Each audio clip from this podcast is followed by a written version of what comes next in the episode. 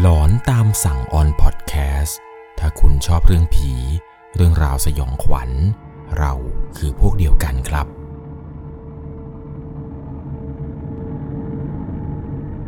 สวัสดีครับทุกคนครับขอต้อนรับเข้าสู่ช่วงหลอนตามสั่งอยู่กับผมครับ11LC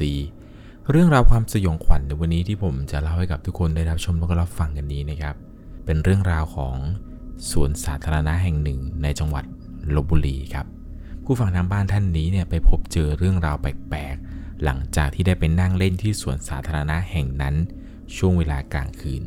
แล้วหลังจากวันนั้นมามันเกิดเรื่องราวแปลกๆที่ตามเขากลับมาครับก่อนจะเข้าไปรับชมรับฟังกันต้องบอกก่อนว่าต้องใช้วิจารณญาณในการรับชมรับฟังกันที่ดีๆนะครับเรื่องราวเรื่องนี้เนี่ยถูกส่งมาจากผู้ฟังทางบ้านท่านหนึ่งเธอนั้นได้ทำงานเป็นเด็กเสิร์ฟอยู่ร้านนมแห่งหนึ่งครับที่จังหวัดลพบุรีทุกวันหลังเลิกงานแฟนกับน้องชาย2คนเนี่ยรวมเป็น3คนจะขี่มอเตอร์ไซค์มารับที่ทำงานในทุกๆวันเพราะที่ทำงานเนี่ยมันไกลจากบ้านแล้วเลิกดึกมากครับกว่าจะเลิกเนี่ยก็ปาไปประมาณ 5 ทุ่มกว่าเกือบจะทุกวันเลยซึ่งแฟนกับน้องชายเนี่ยครับจะพากันขี่มอเตอร์ไซค์กันมา2คันคันหนึ่งเนี่ยแฟนขี่อีกคันหนึ่งเนี่ยน้องชายครับซ้อนกันมาบวกกับว่าทางกลับบ้านนี้มันเป็นทางสายคันคลองเปลี่ยวๆไม่ค่อยมีรถผ่านหลังจากที่น้องชายกับแฟนมารับนั้นก็จะไปนั่งกินข้าวที่ร้านประจำกันครับหลังจากกินข้าวกินปลากันเสร็จแล้วเนี่ยจะแวะไปนั่งเล่นอยู่ที่สวนสาธารณะแห่งหนึ่งเป็นประจำเพราะว่ายังไม่อยากจะเข้าบ้านหลังจากกินข้าวเสร็จก็ไปนั่งเล่นกันตามปกติครับตามประสาวัยรุ่นตอนนั้นที่นั่งอยู่ในสวนสาธารณะแห่งนี้เนี่ยก็นั่งเล่นกันไปสักพักเวลาน่าจะประมาณเกือบจะตีหนึ่งแล้วแหละครับน้องชายคนหนึ่งเนี่ยผมขอใช้นามสมมติว่าคุณเจก็แล้วกันอยู่ดีๆครับเจมันก็พูดขึ้นมาว่าพี่บีเนี่ยก็คือตัวเธอพี่บีช่วยเล่าเรื่องผีให้ฟังหน่อยดิซึ่งน้องชายอีกคนหนึ่งกับแฟนของเธอเนี่ยก็พูดว่าเออใช่เล่าให้ฟังหน่อยดิอยากฟังพอดีเลยบรรยากาศแบบนี้เนี่ยกำลังดีเธอเองก็นั่งคิดอยู่สักพักหนึ่งครับว่าจะเล่าดีหรือไม่เล่าดีเพราะสวนสาธารณะแห่งนี้มันใกล้กับวัดแห่งหนึ่งซึ่งสวนสาธารณะตรงนี้ครับเขาใช้แนวกำแพงวัดเนี่ยเป็นกำแพงเดียวกันแล้วตรงที่นั่งเนี่ยมันก็เป็นเหมือนกับแท่นเวทีแล้วก็มีลานกว้างที่เขาจะไว้เต้นออกกำลังกายแอโรบิกอะไรกันส่วนด้านข้างเนี่ยมันเป็นเมนถัดไปก็เป็นเจดีย์เก็บกระดูกเป็นแนวยาวข้างกำแพงเต็มไปหมดเลยด้วยความที่ว่าตัวของเธอเองเนี่ยเป็นคนที่ไม่ค่อยกลัวผีเพราะว่าเจอบ่อยน้องๆกับแฟนเนี่ยก็ตื้อกันครับบอกว่าเล่าเธอนะอยากฟังเล่าให้ฟังสักเรื่องก็ยังดีจนในที่สุดครับเธอตัดสินใจว่าอ่ะเล่าเธอก็เล่าเรื่องไปสักพักหนึ่งครับยังไม่ทันได้เข้าในช่วงที่ผีมันจะออกมาเลยเธอแค่เกริ่นครับว่าใครเจออะไรยังไงผียังไม่ทันได้มาแต่ปรากฏว่าหมาที่อยู่ในสวนสาธารณะตอนนั้นเนี่ยพากันหอนเกลียวเลยครับหมามันพากันหอนแบบประสานเสียงกันตอนนั้นเนี่ยเธอต้องหยุดทุกอย่างครับไม่เล่าต่อพากันนั่งมองหน้าเลิกลักกันไปหมดแฟนเนี่ยเป็นคนที่กลัวผีมากก็ตกใจเลยครับส่วนน้องชาย2คนเนี่ยมันก็ยิ้มปนกับหัวเราะเพราะ2คนนี้เนี่ยมันกวนตีนมากๆมันชอบท้าทายด้วยความที่ว่า2คนนี้มันไม่เคยเจอผีไอ้น้องชายคนนึงเนี่ยมันก็พูดขึ้นมาครับแล้วก็หัวเราะมันบอกว่าแค่หมาหอนจะตกใจอะไรกันเรื่องปกติน้องคนนี้มันก็พูดขึ้นมาแบบกวนๆครับหลังจากที่มันพูดจบเนี่ยหมาที่พากันหอนนั้นก็หยุดหอนกันไปเธอก็ค่อยๆเล่าเรื่องที่ค้างไว้เนี่ยเล่าต่อพอเล่าไปเรื่อยๆครับหมามันก็กลับมาหอนอีกคราวนี้ครับไอ้น้องคนเดินมันก็เลยตะโกนออกไปว่ามึงจะหอนอะไรกันนักหนาวะหอนเหมือนไม่เคยหอนเลยเธอเนี่ยตกใจมากครับที่น้องเนี่ยพูดแบบนั้นแฟนของเธอเองก็ตะโกนว่าน้องไปว่ามึงจะตะโกนทำไมวะเดี๋ยวก็โดนผีหลอกกันหมดหรอกเพราะว่าน้องคนนี้ที่มันตะโกนบอกว่ามันจะหอนแรงหนาเนี่ยคือมันตะโกนเสียงดังมากครับตะโกนแบบแหกปากเลยพอมันโดนดุเนี่ยมันก็ยังพูดต่อนะครับว่าแหมจะเจออะไรไม่ได้ลบหลู่ซะหน่อยหลังจากนั้นครับอยู่ดีๆไอ้น้องชายคนหนึ่งเนี่ยมันก็สะกิดตัวเธอครับแล้วมันก็กระซิบถามว่าพี่บีพี่เห็นอะไรตรงนั้นไหมตรงต้นไม้ข้างกำแพงตรงที่มันมีเสาไฟเธอก็งงครับแล้วก็มองไปในตำแหน่งที่น้องชายเนี่ยชี้ให้ดู ปรากฏว่าพอมองไปนะครับเห็นเหมือนจะเป็นคนแต่ก็ไม่แน่ใจเพราะว่าเวลากลางดึกมันมักจะมีกลุ่มวัยรุ่นกลุ่มอื่นเนี่ยมานั่งเล่นอยู่เหมือนกันแต่อยู่กันคนละจุดครับอยู่ไกลๆกันพอเธอมองต้นไม้ต้นนั้นเนี่ยเธอก็มองดูครับว่ามันก็คล้ายๆคล้ายๆว่ะเหมือนจะมีคนยืนตะคุ่มตรงนั้นแต่ก็บอกน้องไปว่าสงสัยเป็นกลุ่มวัยรุ่นกลุ่มอื่นมั้งสงสัยแอบดูเราทำอะไรกันหรือเปล่าแฟนของเธอเนี่ยก็บอกว่าสงสัยจะใช่แหละน่าจะเป็นวัยรุ่นกลุ่มอื่นมั้งคราวนี้ครับน้องอีกคนหนึ่งที่มันตะโกนหนวกเวกวายเนี่ยมันก็พูดขึ้นมาว่ามองอะไรกันมองอะไรกันมีอะไรเปล่าเธอก็บอกว่าไม่มีอะไรเงียบๆอย่าตะโกนมานั่งลงเดี๋ยวเล่าเรื่องผีต่อก็ได้หลังจากนั้นครับทั้งแฟนของเธอแล้วก็น้องชาย2คนเนี่ยก็นั่งอยู่ในความสงบเธอค่อยๆเล่าเรื่องผีต่อไปเธอก็เล่าไปเรื่อยๆครับถึงเรื่องผีที่เธอเนี่ยพอจะจำได้พอเล่าจบเนี่ยทุกคนก็ต่างพากันกลัวพากันขนลุกกันหมดเลยครับบรรยากาศตอนนั้นบวกกับเวลาตอนที่เธอเล่าเนี่ยเป็นเวลาประมาณเกือบจะ 2:00 น.แล้วล่ะครับทั้งบรรยากาศทั้งเวลาอะไรต่างๆเนี่ยมันได้จริงๆพอเธอเล่าเรื่องผีอะไรจบครับก็นั่งเมาส์มอยคุยอะไรกันไปเรื่อยเปื่อยจนเวลาประมาณ 2:30 น.แฟนของเธอเนี่ยไปเจอบุหรี่มวนนึงกับเหรียญ10แฟนก็เลยบอกทุกคนว่าเฮ้ยมาดูนี่ใครก็ไม่รู้ว่าแม่งทิ้งบุหรี่กับเหรียญ10เอาไว้ตรงพื้นข่าวนี้ครับไอ้น้องชายคนที่แหกปากโวยวายเนี่ยมันก็ไปหยิบเหรียญ10ครับกับบุหรี่ขึ้นมาทำท่าจะเก็บใส่ใต้เบาะแฟนของเธอเนี่ยก็ทวงขึ้นมาว่าเฮ้ยมึงจะเก็บไปทำไมวะมึงวางที่เดิมเลยนะเว้ยของใครก็ไม่รู้ไอ้น้องคนนี้มันทำหน้างงครับแล้วมันก็พูดต่อว่าจะเป็นของใครก็ช่างดิพี่ก็ผมเจอเก็บไปจะเป็นอะไรวะแฟนของเธอก็บอกว่ามึงไปวางไว้ที่เดิมเลยแต่เหมือนกับว่าน้องคนนี้ครับมันไม่เอาไปวางไว้ที่เดิมแต่มันไปวางไว้บนแท่นหนึ่งครับห่างจากจุดที่นั่งไปประมาณ 2-3 เมตรพอมันวางเสร็จมันก็เดินมาคุยกันต่อเหมือนกับว่าน้องอีกคนหนึ่งครับจะรู้สึกง่วงนอนบอกว่าอยากจะกลับบ้านแล้วแต่ทุกคนตอนนั้นไม่มีใครอยากจะกลับครับไม่มีใครทำท่าทีว่าอยากจะกลับบ้านเลยบอกขอต่ออีกแป๊บนึงนะสัก 3:00 น.ค่อยกลับก็ได้จนน้องคนนี้ครับที่มันอยากจะกลับบ้านเนี่ยมันก็บอกว่าได้งั้น 3:00 น.ค่อยกลับก็แล้วกันก็พากันนั่งเล่นครับคุยนู่นคุยนี่หาอะไรทำกันไปเรื่อยเปื่อยแฟนของเธอเนี่ยก็ลุกออกจากวงแล้วก็เพื่อที่ไปสูบบุหรี่ตอนตำแหน่งที่แฟนเดินไปครับมันจะต้องผ่านไอ้จุดที่น้องชายที่มันชอบแหกปากไวๆมันเอาบุหรี่กับเหรียญ10ไปวางไว้อยู่ดีๆครับแฟนเธอก็ตะโกนขึ้นมาเสียงดังเลยครับว่าเฮ้ยบุหรี่กับตังค์ตรงนี้มันหายไปไหนวะ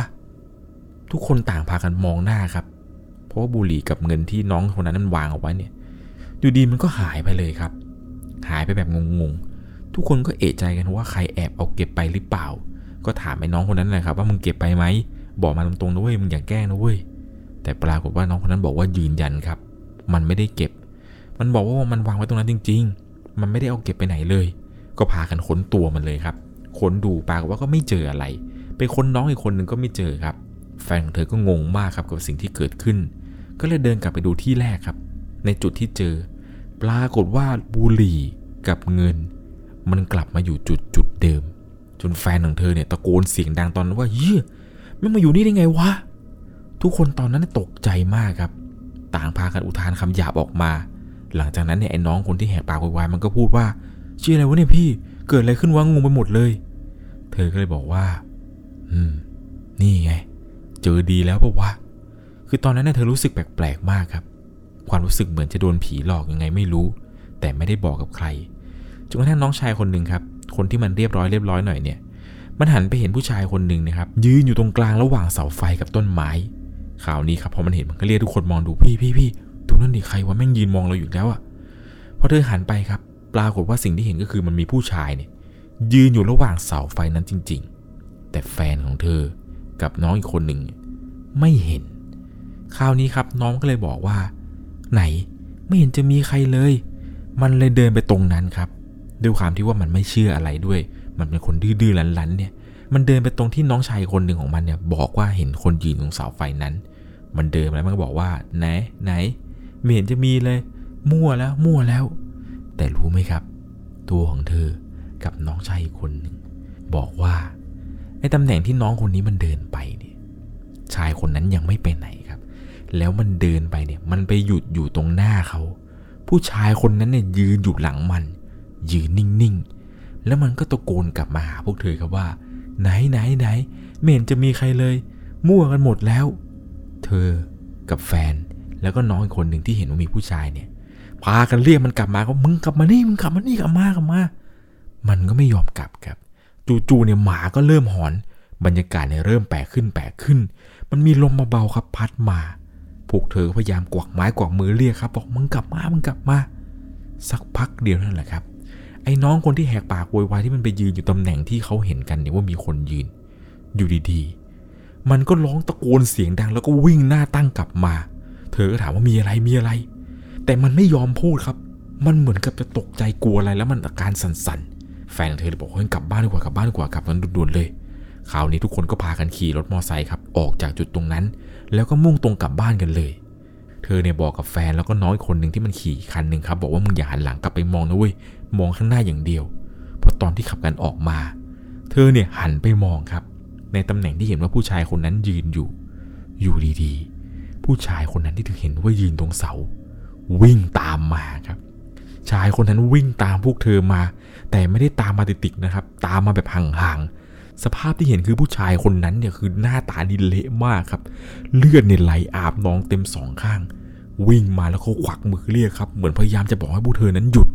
เธอก็เลยบอกน้องกับแฟนกันว่าขี่ไปมองตรงไปห้ามมองข้างหลังเด็ดขาดกระจกก็ห้ามมองเพราะกลัวว่าถ้าเกิดหันไปมองแล้ว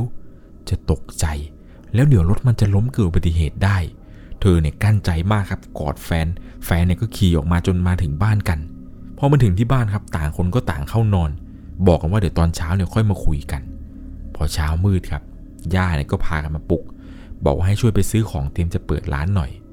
ย่าของเธอเนี่ยเปิดร้านอาหารตามสั่งครับแกเนี่ยขายไก่ย่างส้มตำด้วยทุกคนในบ้านเนี่ยมีหน้าที่ช่วยกันก็คือไปซื้อข้าวซื้อของกับคุณย่าเนี่ยนะครับเธอเองกับน้องชายเนี่ยจะมีหน้าที่ขนของไปที่ร้านส่วนแฟนกันน้องอีกคนนึงที่มันชอบแหกปากโวยวายเนี่ยมีหน้าที่ไปเอาของที่ร้านค้าพอถึงเวลาครับแฟนของเธอกับน้องเนี่ยมันก็พากันขี่มอเตอร์ไซค์กลับมาตามปกติแต่ปรากฏว่าอยู่ดีๆครับ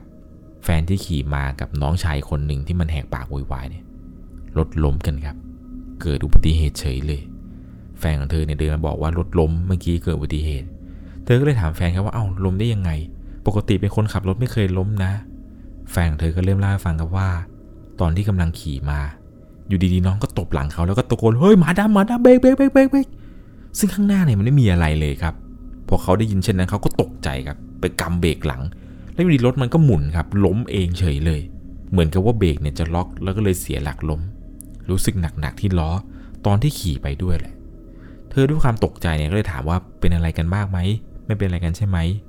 แฟนของเธอกับน้องเนี่ยก็บอกว่าไม่มีอะไรแค่เจ็บถลอกนิดหน่อยด้วยความที่ว่าวันนั้นเนี่ยเป็นวันหยุดของเธอพอดีเธอไม่ต้องไปทำงานที่ร้านนมร้านนั้นก็เลยได้อยู่ช่วยย่าครับเตรียมข้าวของอะไรต่างๆเพื่อทำกับข้าวให้ลูกค้าแฟนกับน้องเนี่ยมันขอกลับไปนอนก่อนมันบอกว่าไม่ไหวระหว่างที่อยู่ที่ร้านเนี่ยครับย่าก็ถามมาว่า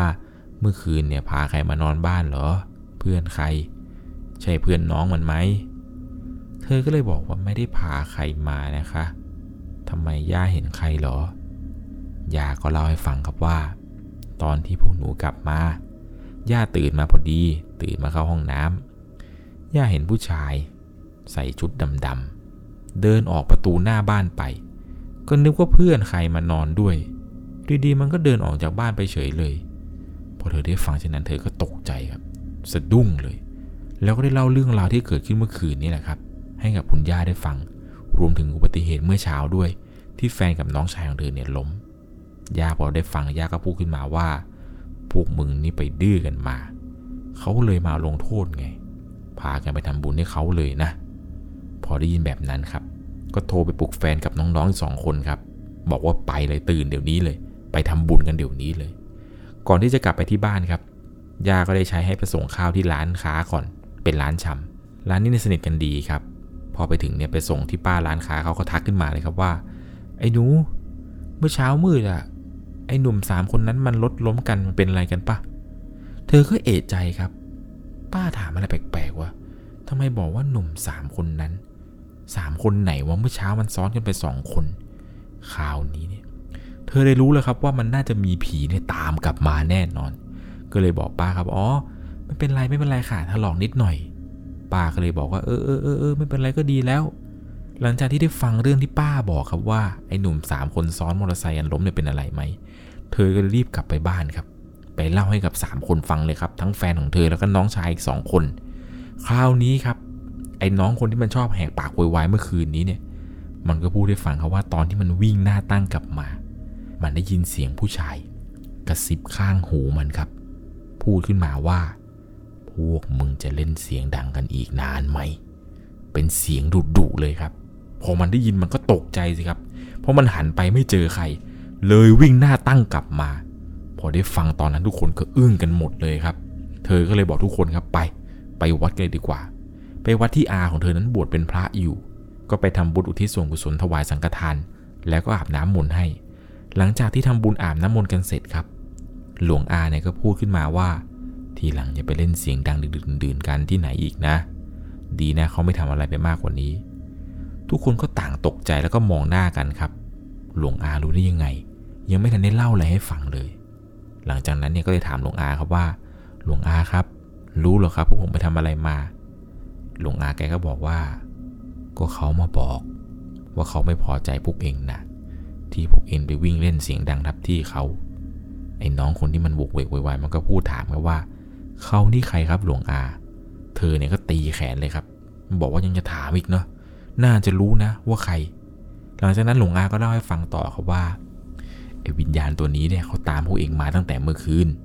จนพวกเองมาทำบุญอุทิศส่วนกุศลให้เขานี่แหละเขาถึงไปต่อไปทำอะไรก็ระวังกันให้มากหน่อยนะโยมไปกลับบ้านกันได้แล้วหลังจากนั้นครับเธอแฟนแล้วก็น้องชาย2คนเนี่ยก็พากันกลับบ้านกันไปเธอก็พยายามสืบค้นประวัติครับว่าในสวนสาธารณะตรงนั้นเนี่ยมันเคยเกิดเรื่องอะไรหลอนๆมาก่อนหรือเปล่าหรือมีใครเคยเจออะไรไหมปรากฏว่าก็ได้ไปเจอข่าวมาครับว่ามันเคยมีกลุ่มวัยรุ่นกลุ่มอื่นๆเนี่ยก็เจอดีมาเหมือนกันและแต่ละคนที่เจอนี่คือหนักๆทั้งนั้นเลยปัจจุบันนี้ครับเธอเนี่ยบอกว่าไม่มีใครกล้าไปนั่งเล่นตรงนั้นแล้วครับตอนกลางคืนเนี่ยเธอแฟนน้องอีก2คนเนี่ยไม่แล้วครับเลิกงานเสร็จกินข้าวเสร็จปุ๊บเนี่ยก็กลับบ้านกันทันทีเธอก็พยายามหาต่อครับว่ามีใครเนี่ยเจออะไรแปลกๆอีกไหมไปถามเพื่อนบอกว่าตรงนี้มันหลอนมันเคยมีคนเคยเจออย่างงู้นอย่างนี้อย่างนั้นอะไรยังไงตรงนั้นนี่มันอาจจะมีประวัติหรือไม่แน่อาจจะเป็นดวงวิญญาณผู้เสียชีวิตที่อยู่ในวัดเนี่ยออกมาหรือเปล่าก็ไม่แน่ใจนะครับเรื่องราวตรงนี้เธอบอกว่าถ้าเกิดผู้ฟังทางบ้านท่านอื่นเนี่ยที่อยู่ที่จังหวัดลพบุรีได้ฟังแล้วรู้ว่าตรงนั้นมันเคยเกิดเหตุอะไรเนี่ยช่วยคอมเมนต์บอกหน่อยนะครับอย่างน้อยๆจะได้รู้กันครับว่าจุดนั้นมันเคยเกิดเรื่องอะไรขึ้นหรือไม่หรือมีใครพบเจออะไรที่สวนสาธารณะแห่งหนึ่งครับที่จังหวัดลพบุรีตรงนั้นเนี่ยมันจะมีกำแพงวัดอยู่ถ้าใครรู้ว่าคือที่ไหนแล้วคุณเจอผีที่นั่นช่วยคอมเมนต์บอกเพื่อนๆหน่อยครับว่าตอนที่คุณเจอหนักแค่ไหนยังไงนะครับเรื่องราวที่ผมเล่าให้ฟังใน EP นี้ต้องใช้วิจารณญาณในการรับชมรับฟังกันให้ดีๆนะครับเพราะว่าเรื่องราวทั้งหมดที่เกิดขึ้นเนี่ยเป็นประสบการณ์ที่เกิดขึ้นจริงๆกับผู้ฟังทางบ้านท่านนี้เลยต้องบอกเลยครับว่าเรื่องราวเกี่ยวกับการไปส่งเสียงดังในที่ที่แบบว่ามันน่าจะมีอะไรเกิดขึ้นเนี่ยหลายคนครับที่เจอดีแบบนี้นี่ถือว่าหนักเหมือนกันนะครับเพราะว่าดวงวิญญาณดวงนั้นที่พวกเขาเนี่ยไปลบหลู่กันตามกลับมาจนทำให้น้องชายเนี่ยเกิดอุบัติเหตุแต่แฟนของเธอเนี่ยไม่เกี่ยวอะไรเลยครับเพียงแต่ว่าไปด้วยกันกับน้องคนนั้นก็เลยต้องพลอยได้รับลูกหลงไปด้วยกันเลยเป็นอย่างไรกันบ้างครับเรื่องราวในวันนี้ยังไงแล้วนะครับถ้าคุณชอบเรื่องผีเรื่องราวสยองขวัญเราคือพวกเดียวกันใครที่อยู่ที่จังหวัดลพบุรีถ้าได้ฟังเรื่องราวเรื่องนี้